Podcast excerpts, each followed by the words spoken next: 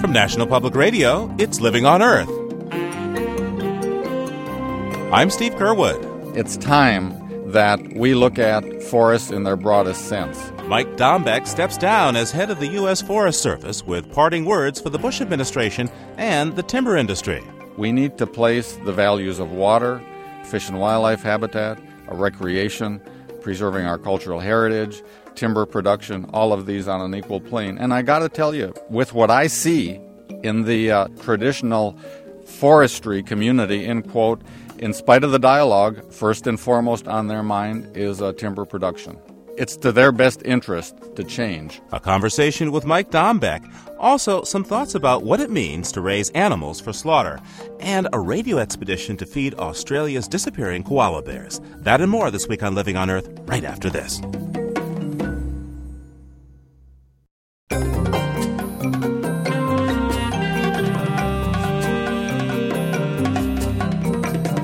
This is Living on Earth. I'm Steve Curwood. Mike Dombeck's gone fishing. At least that's what he did the day after stepping down as chief of the U.S. Forest Service. Mr. Dombeck had led the Forest Service since 1997. Under his leadership, the Forest Service focused on conservation rather than timber harvests. He moved to protect old growth forests from logging and to halt road building in national forests. In his March 27th letter of resignation to Agriculture Secretary Ann Veneman, Mike Dombeck wrote, I recognize that short term political imperatives run rampant in Washington, D.C. Please remember that the decisions you make through your tenure will have implications that will last many generations. I asked Mr. Dombeck why he offered that advice. Uh, forests are among the oldest things that we have on Earth. You know, many trees live to be several hundred years old. In the case of the uh, giant sequoias, uh, they may be 3,000 years old. And I think we all understand that, uh, you know, the political cycles in Washington and in local communities as well run from uh, one year, two year, four year, six year, or eight year terms. And uh, it's important that as we view our national forests and all of our forested landscapes in particular, we just uh, make sure that we really take the long view because our actions on the landscape have lasting effects. Uh, for example, the watersheds of the Appalachian Mountains of my home state of uh, Wisconsin, the upper Midwest, that were uh, were clear cut and burned back in the late 1800s are really still in the process of recovery, and uh, the actions that took place hundred years ago are still impacting uh, the land and the people that live there. Why did you feel the need to write what really sounds like a warning to the Bush administration on Forest Service practices? Uh, you know, I want to point out that uh, so many things are, are really non-controversial, and if, if we do anything, and a, a, piece of advice and a dialogue that I had with uh, Secretary Veneman and, and her staff was that it's important not to spend too much time in the zone of controversy because uh, there's a lot of areas of agreement that we can make progress on, and when we focus on those areas of agreement, we use taxpayer dollars much, much more efficiently, and we make much more progress on the land. Let's look at some of the more controversial issues you faced uh, during your tenure at the Forest Service. The one that's receiving the most attention at the moment is the Roadless Initiative that was intended to go into effect last month. And it would have barred road building on about 60 million acres of federal land, but there have been a number of obstacles put in its path. There's a, a lawsuit, and the Bush administration isn't stepping up to defend it. In fact, they seem to be pushing to delay the rule's effective date. You worked hard on the roadless uh, initiative uh, over these last few years. How does it feel to see it in limbo like this? There's a couple of ways you can look at roadless areas. Number one, if we look at it from a biological point of view, uh, like wilderness areas, these are the last remaining areas of biodiversity, uh, the anchors for many uh, rare or endangered species, the best spawning habitats for salmon. Uh, this is their last stronghold. Uh, the next pl- place they're important is the recreation experience. Private lands are being posted with no trespassing signs at an increasing rate. Uh, in many cases, certainly where I live here in Virginia, you, if you're not on the national forest or state land or public land, you've basically got to belong to uh, uh, some sort of a club to have access to private land to do these things. So uh, this wildland experience is what's shrinking in the United States. And now let's take a look at roadless from a business point of view. If you're a private landowner and uh, you have 386,000 miles of roads and you have uh, an $8.4 billion liability in maintenance, would you continue to build infrastructure? Probably not. One of the hard questions here for you is the timing in the roadless business. If this had been concluded well before the end of the Clinton administration, it wouldn't be in the jeopardy that it faces now. What happened to the to this process? Why was it so late? Well, I would say the process wasn't late. The fact is, is what we did was we were very careful to follow the administrative rulemaking process, and um, uh, 600 public meetings, information put out to the public uh, on the web, mailed out in CD-ROMs and environmental impact statements. In my uh, quarter of a century as a public servant, I don't believe I've seen any issue uh, that has been more thoroughly vetted uh, than this one of roadless. My uh, advice to Secretary Veneman and this administration is uh, uh, let's not open up this divisive debate. Let's just let it rest and put our energy where we can do the most good in the urban wildland interface in reducing fire risk and providing local jobs and fiber uh, in areas that are already eroded. You're leaving, of course, before the roadless uh, initiative is implemented. I'm wondering if you feel in any way that you're abandoning it. Not at all. You know, four years in this job, three years as head of the Bureau of Land Management. These are tough jobs. Uh, a transition is time to move on, and there's always more work to do. But I got to tell you, we've got a 33,000 employee workforce of the Forest Service that uh, I'll put up uh, against any workforce in the country. Uh, there's a lot more to the Forest Service than the chief. That's an interesting point. No matter what direction your, your successor takes, what do you think the culture of the Forest Service itself will do here? What, in fact, will be the practical approach of the 33,000 employees there? Uh, the road building era of the Forest Service is over. We're moving into an era of maintenance, of restoration, and we're moving away from the era of forest development. It's time that we look at forests in their broadest sense. You know, people love forests and people love trees, and um, we need to place the values of water, uh, fish and wildlife habitat, uh, recreation, preserving our cultural heritage, timber production, all of these on an equal plane. And I got to tell you, it, with what I see in the uh, some of the the traditional forestry community, in quote, is, um, in spite of the dialogue, first and foremost on their mind is uh, timber production.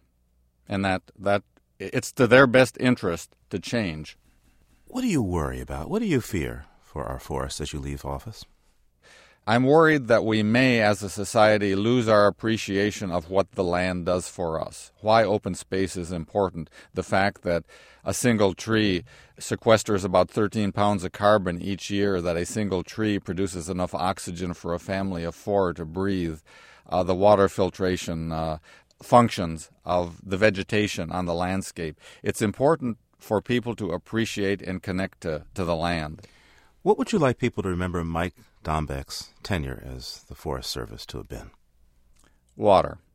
If I brought about any changes and emphasis in the Forest Service, it was that to elevate the understanding and the importance of watershed protection, uh, watershed restoration, to be put on an equal par with the other resource values. We've got this tremendous source of clean water on our forested landscapes, and the uh, more we can do to maintain that, the better we, off we will be as a society 50 and 100 years from now. Mike Dombeck is the former chief of the U.S. Forestry Service. Thanks so much for speaking with us today. Thank you, Steve.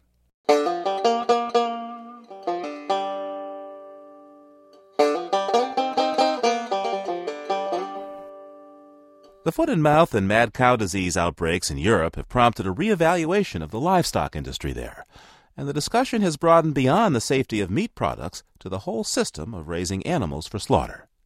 Linda Tatelbaum has butchered animals on her homestead in Maine. Lately, she's been thinking about what it means to know where our food comes from. A morning of killing rabbits in your own yard requires complete privacy. I never do it when we have visitors, unless I don't want them to come again. It's a ritual that takes focused preparation, a priestly affair. Lay newspaper on a table under the oak tree. Draw several buckets of water. Tie the rope to a branch. Sharpen the knives. Tune the radio to classical music. I follow the established pattern with devotion. Saturdays are the best, when my husband is home. Cal doesn't look, or maybe just a little, as he walks by on his way to the garden to dig a hole for the guts. He looks just enough to give me support, but not so much that I'll see myself in his gaze. There's a difference between being a witness and being a voyeur. One Saturday I had just peeled the skin down to the front paws and was cutting it off. I made a slit and reached inside the cavity to grasp the warm guts in what has to be the ultimate invasion of another being's space. When out of nowhere, like some kind of mirage, a young boy in a black suit and tie appeared at the top of the driveway, trailed by a big black American sedan with all the windows rolled up. The Jehovah's Witnesses are here again. Years ago, we told them we are Jewish, thinking the visits would end, but they want to help us go to heaven. They do their work as religiously as we do ours. We've accepted by now that we aren't going to their heaven and that they will keep trying to get us there no matter what we're busy doing when they pull their car up our driveway. Today I'm standing here in bloody jeans and an old army shirt with my hands full of another creature's guts. The boy, heading for the front door, suddenly notices me. He stops. I stop, a loop of intestine escaping from my fingers. He stares. I stare. I see me as if through the windshield of the witness's car, the feared and foreign Jew performing a sacrifice to smear blood on her door. Get the boy out of here right away. They open the car door. He runs to it. They absorb him and quickly back the car down the driveway. I confess, I feel a sudden glee. In fact, I feel saved. I've come clean. If you pull up the driveway into the middle of my life, you get to see who I really am a Jewish woman sanctifying the passage of life to death to life through food. After all, the role of the butcher in traditional Jewish life is an honored one. He knows the ritual of sacrifice and celebration.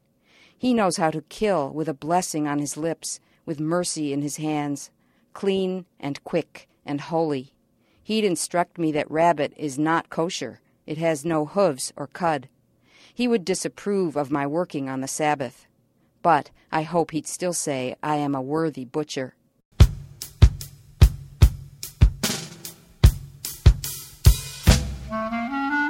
Commentator Linda Tatelbaum homesteads in Midcoast, Maine, and is author of Writer on the Rocks Moving the Impossible.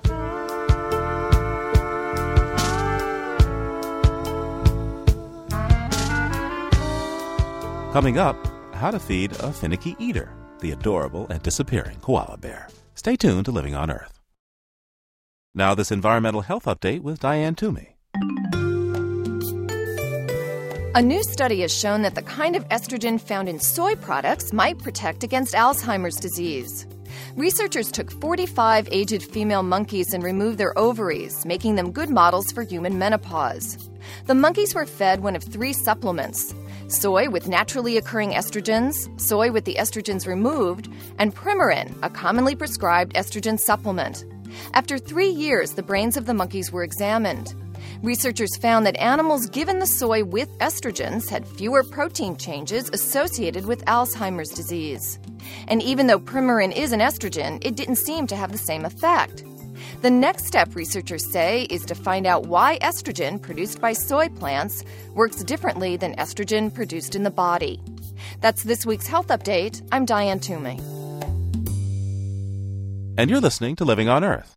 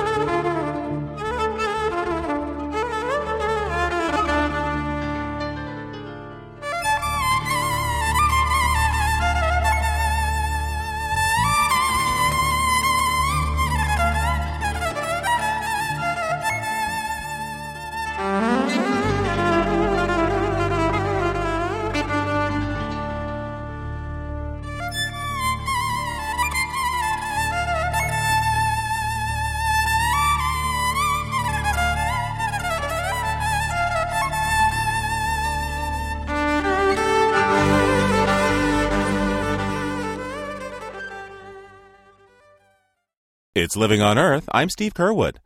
Even if you don't have kids, you've probably met a picky eater. You know, someone who eats very particular things. Nature has its picky eaters too. And in Australia, it's part of the challenge to try to save an animal beloved worldwide for its teddy bear look. In this National Geographic radio expedition, NPR's Alex Chadwick takes us to an unusual forest in Australia. Koalas. That's what we're after. Experts disagree about how many koalas remain, perhaps only 100,000. But the U.S. government now calls them a threatened species. As Australians spread out onto once wild lands, as logging companies turn trees into timber, koalas are harder to find. But they are here, somewhere. We'll uh, head to one particular area that um, we should be able to leave the car and pick up four or five different koalas from that spot. If we can get there, depending on how much water is over the road. We're koalawing through a boggy section of woods an hour's drive north of Sydney with a researcher named Ian Hume. I can tell you now that we will not be crossing the creek today because that is probably 10 or 12 feet deep. The rainy season should be gone by this time in February. Instead, rain ponds still flood the way. Very bold with uh, heading through these Well, wet areas here. But wet or dry, this forest feels different from others. It's clear, it's open, a sense of light in the stands of 30 and 40 foot trees. This forest was made by Ian Hume. I started off with two main goals. One was to demonstrate that uh, if we do it properly, we can restore degraded koala habitat. And the second goal was to demonstrate that if we have been able to restore the koala habitat, it's possible, again, if we do it properly, to release captive bred koalas into the wild. Only 10 years ago, he planted most of the trees here, 60,000 of them. That's why this forest looks different. It's a research site devoted to koalas and their utter refusal to eat anything but eucalyptus leaves, which are about one nutritional step away from rocks. It's a pretty poor quality food. First of all, it hasn't got a lot of protein in it, and it has some what I call anti nutrients in it as well. And these act against the good well being of the animal. A scientist looks at a forest, the things in it, how they make up complex and beautiful schemes of need and fulfillment, everything with a place. Ian is a biologist specializing in a field that I had never heard of digestive studies. The amount of energy, net energy, that the koala gets out of a eucalyptus leaf is pretty awful. It would be easier to help these animals if they would only cooperate a little, learn to eat carrots or broccoli. But koalas are so much like young children, the size of a four year old boy or girl, and adorably cute, and in appetite too, exactly that stubborn with food. It's eucalyptus or nothing. That leads to the question well, how in the world do they survive on such a rotten food? They don't uh, use much energy. They don't use much energy. They use, spend a lot of the time sitting. Okay, let's go and uh, see if we can find these koalas.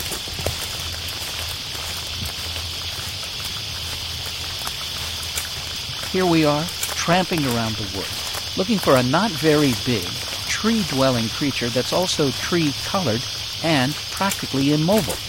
It's pretty hopeless. Except that Ian carries a homing receiver and the koalas are wearing radio collars. You turn up the squelch, which will quieten the signal, but give us much more directionality. Yeah. So let's go for a walk. He has to do this twice each month. Find the eight or nine koalas that roam here. Make sure they're healthy. He knows each one by name. Patonga is a young female that's been in the area for two years. She bred for the first time last year. Her juvenile male, Joe, should also still be in this area. But even with radio collars, Finding a koala is not that easy. For 20 minutes, we cover and recover the same patch of forest floor. So where is Patonga? I'm going to maximise the squelch because we're very close to her. And this demonstrates the problem of, even though we know the koala is very nearby, well, I can't, see, I can't see her. There she is, right up there. There, right there. I see her. Yes, right. Well, we walked under this tree a couple of times without seeing her there. She's 20 feet up, clinging to the trunk of a eucalyptus that's barely more than a sapling. We've already made enough noise to scare off a battalion of deer, but koalas are serenely indifferent to passersby. Now, uh, Ian, just looking up, that, that animal is uh, maybe 20 feet away, and through the binoculars, uh, I can I can see uh, parts of her, and the uh, well, her, her forearm and the the claws that it ends in are just well, I sure sure wouldn't want to shake hands with that animal. That's right. They're not vicious animals, but even when they are just holding on to you, because they're used to holding onto a tree trunk, uh, those claws can do a lot of damage. Digestive study is not for the delicate sensibilities. Ian pays particular attention to the koala's bottom, the area of what's called the cloaca, the waste disposer for everything the koala eats or drinks. In a notebook, he marks Patonga as clean and healthy. She's now uh, doing some grooming. Remember, we had five inches of rain last night, and her fur coat, although it looks in good condition, Kind of matted. it's a little bit matted Yeah. because of that rain. So she's doing some grooming now to uh, unmat some of that fur. If anything, koalas are even fussier than I've said. Not just any eucalyptus is good enough, only the right ones. And that's what makes Ian Hume's experimental forest so remarkable. The koalas will use these small planted trees in preference for some of the much larger naturally occurring trees in the area, which says to me that we've chosen the right species of trees to plant here. The right species and the right mix of species. Tracking through forest and flood for the rest of the day, we find eight more koalas. Not one of them appears the least interested in that tall man with a notebook, a digestive biologist who's busy discovering how to restore what others elsewhere are busily cutting down. This land, when you got this land, it looked a lot different than it does now. Oh, yeah. Where we're standing here, um, apart from the uh, the tea tree thicket in front of us, this was a clear field with the only thing growing on it grass. So that was ten years ago. And look at it now. It's all kind of young forest all around it. Yeah, uh, it's pretty satisfying actually to see the transformation from grassland into what I think now is prime koala habitat. Yeah. Dr. Ian Hume is a researcher at the University of Sydney. In Australia, with recording engineer Manoli Wetherell, for Radio Expeditions, this is Alex Chadwick, NPR News. Radio Expeditions is a co production of NPR News and the National Geographic Society.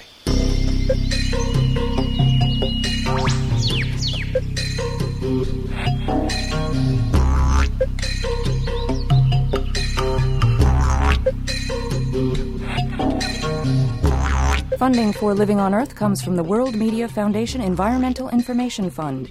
Major contributors include the William and Flora Hewlett Foundation, supporting reporting on Western issues, the Oak Foundation for coverage of marine issues, and the W. Alton Jones Foundation, promoting new economic approaches to advance environmental protection and human prosperity.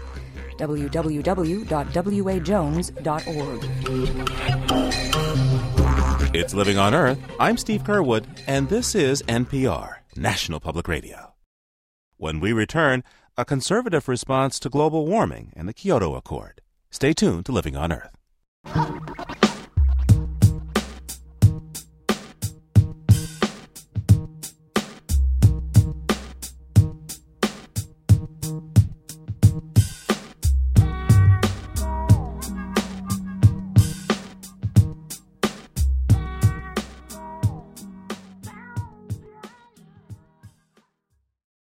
It's Living on Earth. I'm Steve Curwood.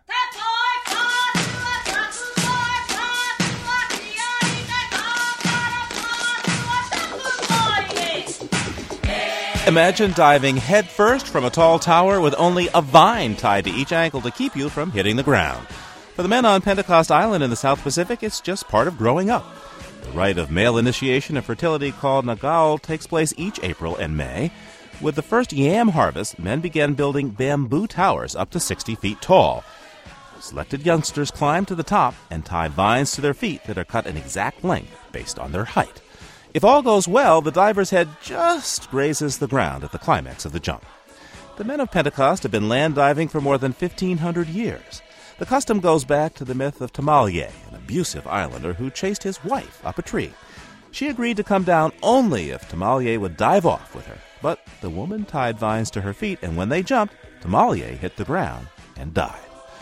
In 1987, New Zealander A.J. Hackett brought land diving into the international spotlight when he replaced the vines with elastic cords and plunged off the Eiffel Tower, giving birth to the extreme sport we now call bungee jumping. And for this week, that's the Living on Earth Almanac! Environmental ministers from the European Union are saying they will go ahead and implement the Kyoto Accord to address global warming, even without the participation of the United States. President George W. Bush recently announced that he won't support the Kyoto Agreement. The president hasn't yet offered an alternate plan to deal with the issue of climate change, so we're turning to William Reilly. He's the former administrator of the Environmental Protection Agency under President Bush the Elder and currently chairs the World Wildlife Fund. Hello, Mr. Reilly. Hello, how are you?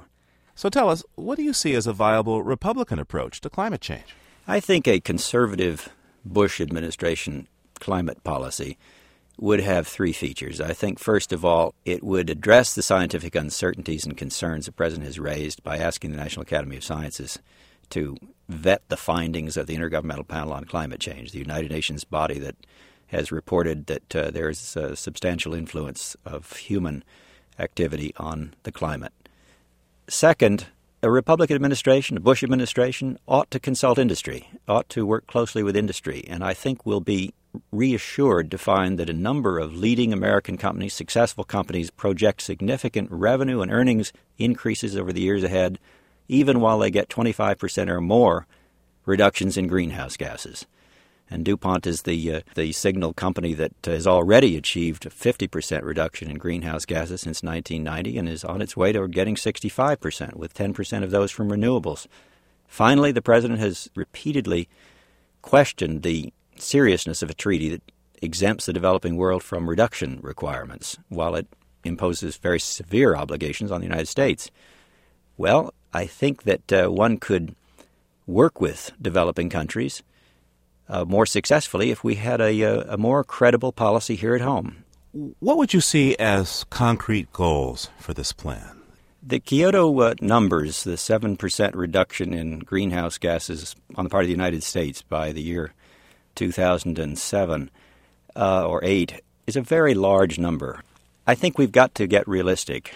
If we can go substantially beyond the reductions anticipated, and they're something like 30% off what we otherwise could expect to have if economic growth continues, we've got to have some real breakthroughs. Some industries foresee those. Unfortunately, most of them don't foresee them having an impact in the next seven years before that deadline. If that's the case, let's see if we can go far beyond the 7% reduction. If necessary, with a somewhat stretched out timetable, but one that is more realistic with very specific commitments from the different sectors of industry. I wonder if you think it's fair to say that President Bush has already lost a lot of credibility with the international community, maybe even with the American people when it comes to the environment. And in light of that, uh, how difficult it might be for him to get any kind of climate change policy taken seriously. I think uh, the President of the United States can get a climate change policy taken seriously if he is serious about it and makes makes that very clear. The Europeans should be careful to uh, talk about what's responsible and what is uh, likely to have the support of uh, the public and particularly the American public. The polls have consistently shown that the people in the United States are very strongly be in favor of more action to address the problem of climate change, but those same polls show a strong resistance to paying for that, paying more for energy, for example. So I think that uh, the problem is more complex than that. Looking ahead, how's the Republican Party going to be able to handle this issue? You have a closely divided Senate that could, uh, you know, the change of one member uh, go to the Democrats. The House doesn't have exactly a huge margin, and the Republican uh, position is perceived as anti climate change, while the majority of the public seems to have this concern. Well, you know, I think that uh, the environment does better with the Republican Party when there's a Republican administration, Republican in the White House. I think that's been true historically. You had a situation last uh, summer in the in the election campaign where it seemed to me that the candidate who looked like he was most likely to take the problem of climate change seriously, based on his book, uh, Al Gore, looked like he would be very uh, unlikely to be able to succeed with the Senate, for example, uh, or the Congress in getting anything seriously done on climate change. We now have a president who has expressed more reservations about the issue, but were he to identify a constructive policy, engage the rest of the world on it, and uh, take leadership within his party and within the Congress, I think would be much more likely to be successful. It seems to me that's uh, that's where we are right now, and I hope that uh, the administration will see things that way. William K. Reilly was administrator of the Environmental Protection Agency under the former President Bush and is currently chair of the World Wildlife Fund. Thanks for taking this time with us today. It's been a pleasure. Thank you.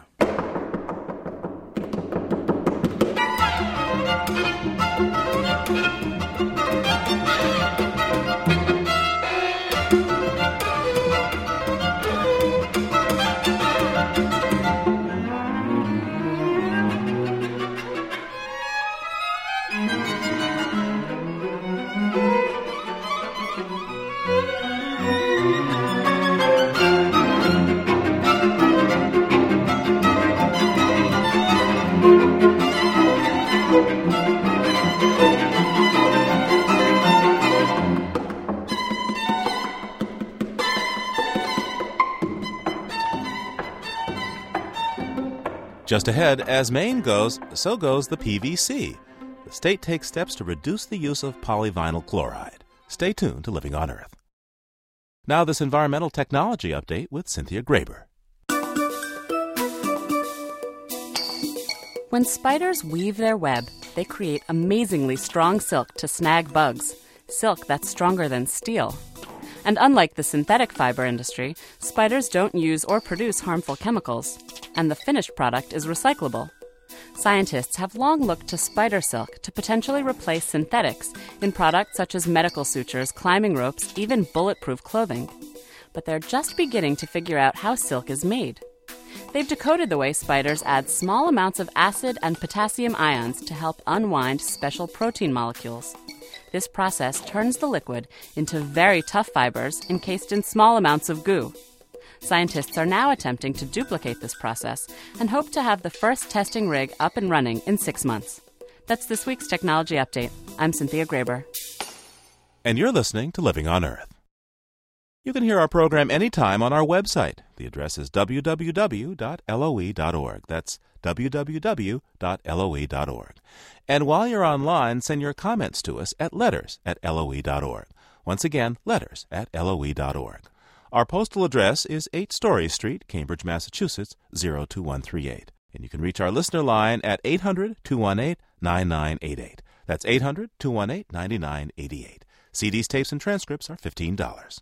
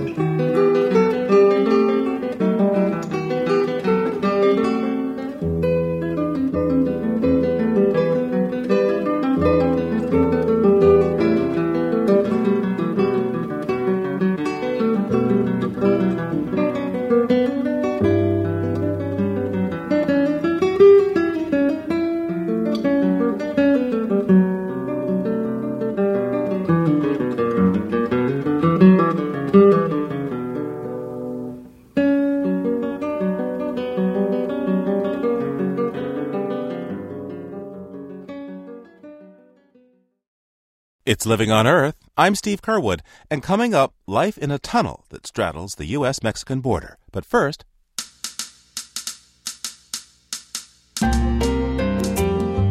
time for comments from you, our listeners. That's Mary Jane Newborn, who listens to WNKU in northern Kentucky. You fooled me. And that's what many of you said after hearing Neil Roush's April Fool's report on oil drilling in Central Park. Fantastic! Ranks up there with Orson Welles' Invaders broadcast, writes Ellen Campbell, who listens to WNMU out of Marquette, Michigan. I wasn't really sure until you mentioned Al T. Cocker. Although, after all, some of the environmental decisions being made these days are almost as absurd.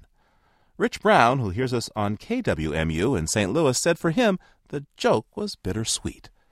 Well worth the laugh, he writes, then sadness hit me when I realized that the story about George Bush turning his back on the Kyoto Global Warming Treaty was not a hoax. I wonder will W come to his senses and say gotcha, or will we be fixing the environmental damage of his administration for decades after he's gone? And Watertown, Massachusetts resident and WBUR Boston listener Mary Carey heard our interview with the National Security Advisor for the Chancellor of Germany, who criticized the White House decision to drop out of the Kyoto Accord to fight climate change. Perhaps President Bush has done us a favor, writes Ms. Carey. The uproar of the international community forces the media to report it and Americans to discuss it. Had Bush just quietly not taken a stand, would we be discussing it? We'd like you to take a stand on our program, and we welcome your comments. Call our listener line anytime at 800 218 9988. That's 800 218 9988. Or write to 8 Story Street, Cambridge, Massachusetts 02138. Our email address is letters at loe.org. Once again, letters at loe.org. And visit our webpage at www.loe.org. That's www.loe.org.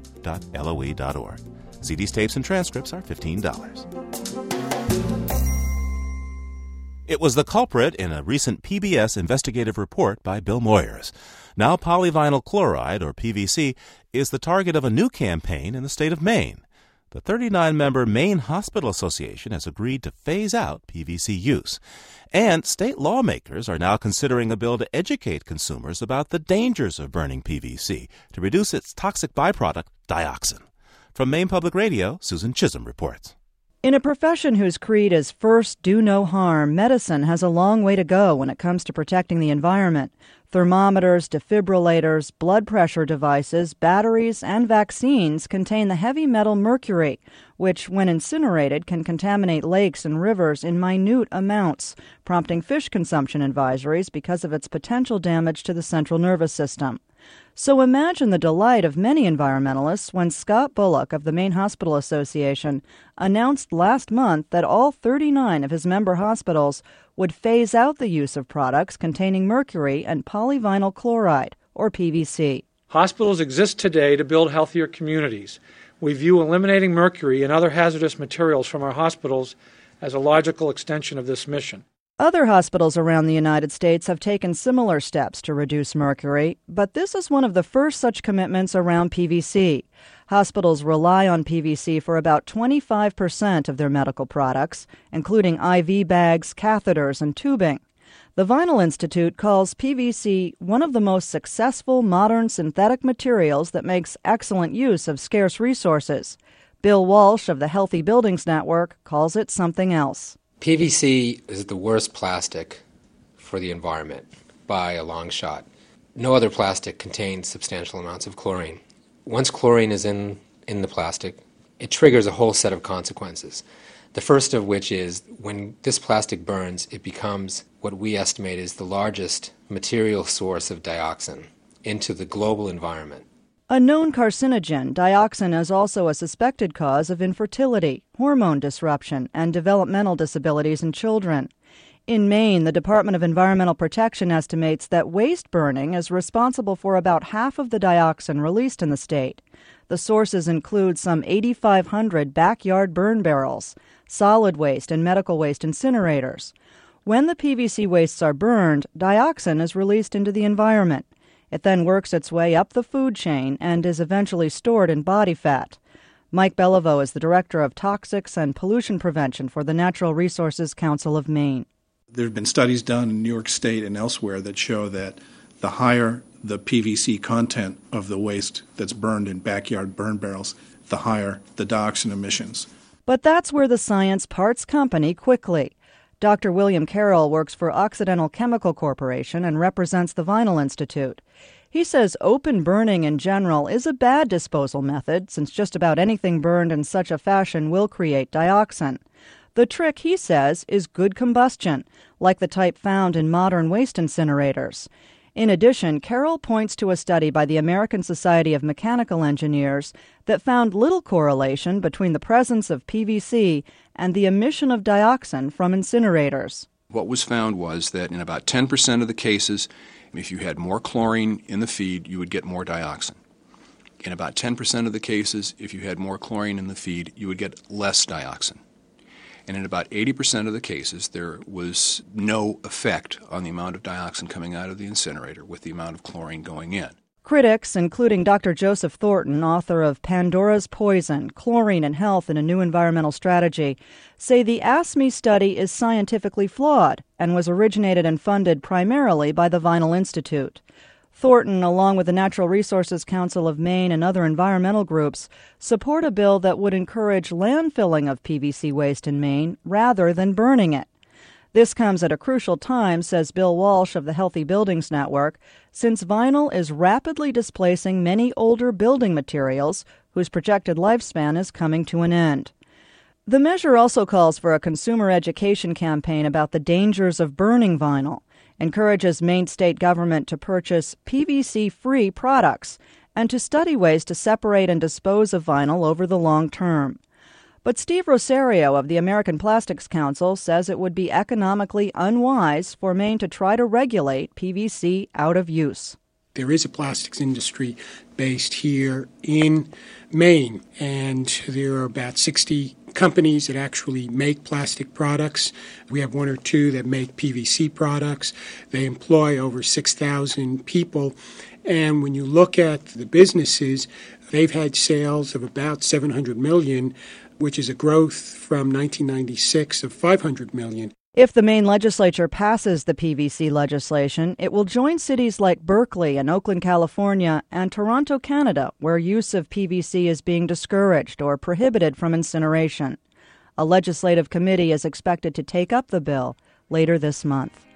For Living on Earth, I'm Susan Chisholm in Augusta, Maine.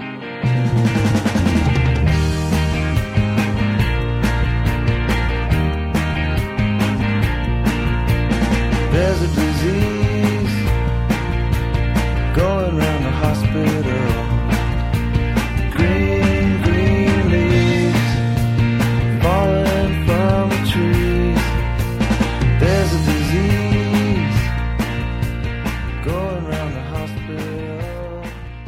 Each day, about 15,000 people try to cross the border between the United States and Mexico illegally.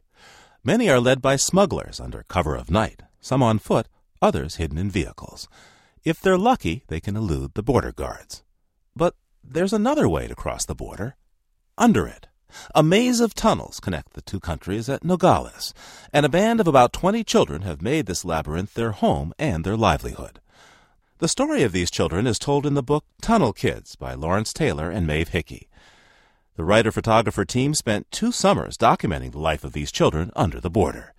They join us from the BBC studios in Dublin, Ireland. Welcome to Living on Earth. Thanks very much. We're glad to be here. Thank you for having us. Lawrence Taylor, tell me, what are these tunnels used for? Where do they go? Well, there are two big parallel drainage tunnels that go perpendicular under the border from Nogales, Sonora, Mexico, to Nogales, Arizona. And they were built decades ago to drain water during the summer monsoon floods from the Mexican sides out to the Arizona side and into a concrete wash and away. And in the uh, 1990s, they became, as pressure was applied elsewhere, a place for illegal immigration and drug running. And by the way, fill in for us, what's the scene like uh, above ground on either side of that border there at Nogales? Well, the two Nogaleses, referred to as ambos Nogales, uh, they'd be very different in appearance because Nogales, Arizona is much smaller uh, in size and in population, I mean, considerably smaller. And the Sonoran side is just crammed with people and places. So things are quieter on the uh, US side and just let's say, cooking on the Mexican side. It's probably best summed up by one man we met in the street who said of Nogales, Sonora, no es un rancho, es un corral. It's not a ranch, it's a corral. it's a chaotic place. And I want to ask you, in the middle of all this, this chaos, this border chaos, you both write about this band of children who not only live in, but also make a living off of these tunnels that mm-hmm. connect uh, Mexico and the United States. What are their lives like? Uh, their lives are complicated and interesting in a lot of ways. And um, the story of their lives is, in a way, the story of a group of kids with very fragmented lives, street kids, really, from either orphaned or with partial families or no families, who try as best they can to put a life, a family, a home together that's always, in a way, destined to fall apart. Maeve Hickey, you have a photographer's eye, and I'm wondering if you could just describe for us your first encounter with the tunnel. Ah, uh, that was a day. That was a day to remember. Um, Uh, there are several entrances, and we used an entrance which is near the old bull ring in Nogales, Sonora, very close to the center of the city. And you just kind of hop down an embankment from the road, and you enter through an underpass, and there you are at the entrance, one of the entrances to the tunnel. It becomes dark very, very quickly, you're walking on sand, and the smell is terrible. It's overpowering um, because the tunnels are very, very contaminated. They're contaminated with everything effluent chemicals and so on from the factories on the border, the illegal dumping that goes on and so on, human waste, everything. And also, there would be people in the tunnel. Um, there'd be drugs and guns and knives and all kinds of things. And illegals are led through the tunnels by coyotes or polleros. So I was very afraid, but it was, it was, it was fascinating at the same time. I have to say. And I was trying to photograph as much as I could in the dark. What do you think the tunnel was to those kids?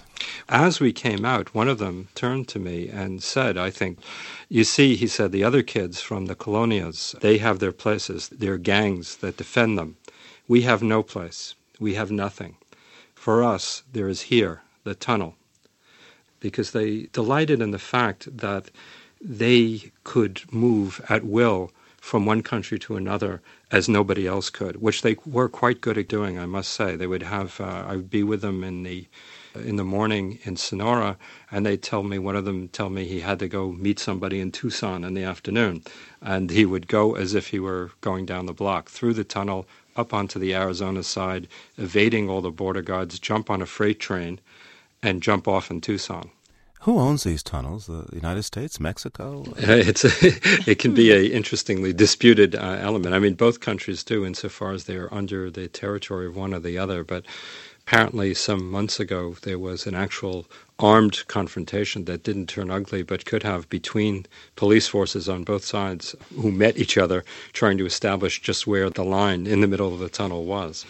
And when journalists started photographing kids and others coming up out of the big exit of the tunnel, the public demanded that the Border Patrol be there and stop it. So the Border Patrol started sitting right at the tunnel exit.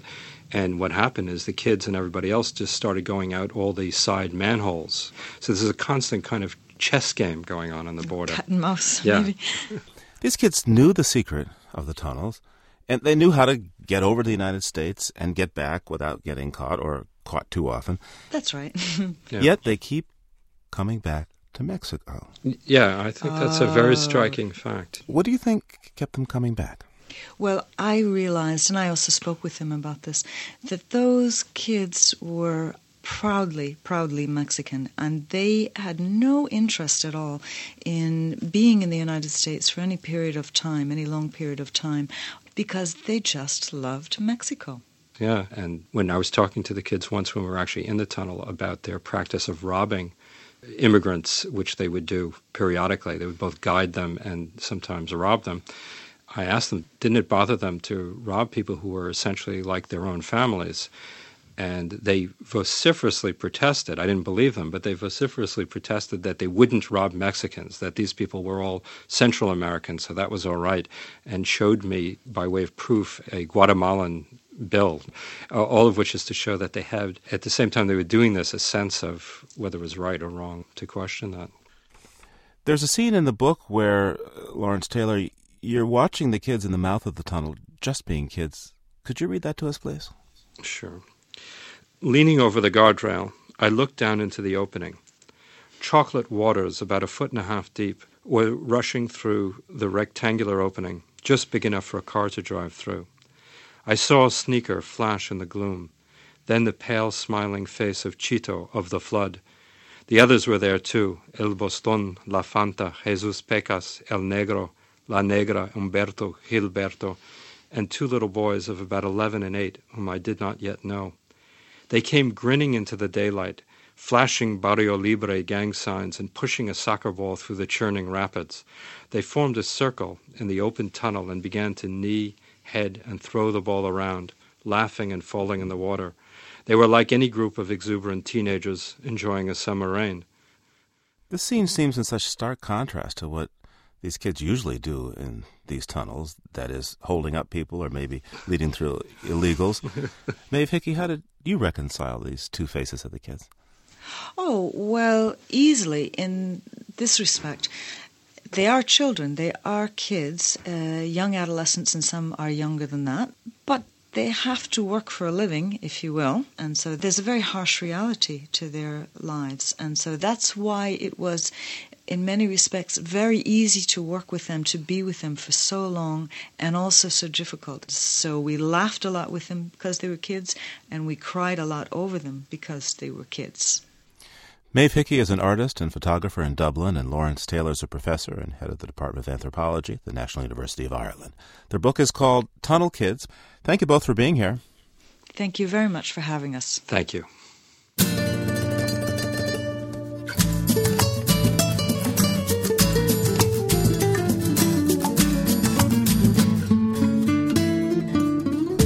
And for this week, that's Living on Earth.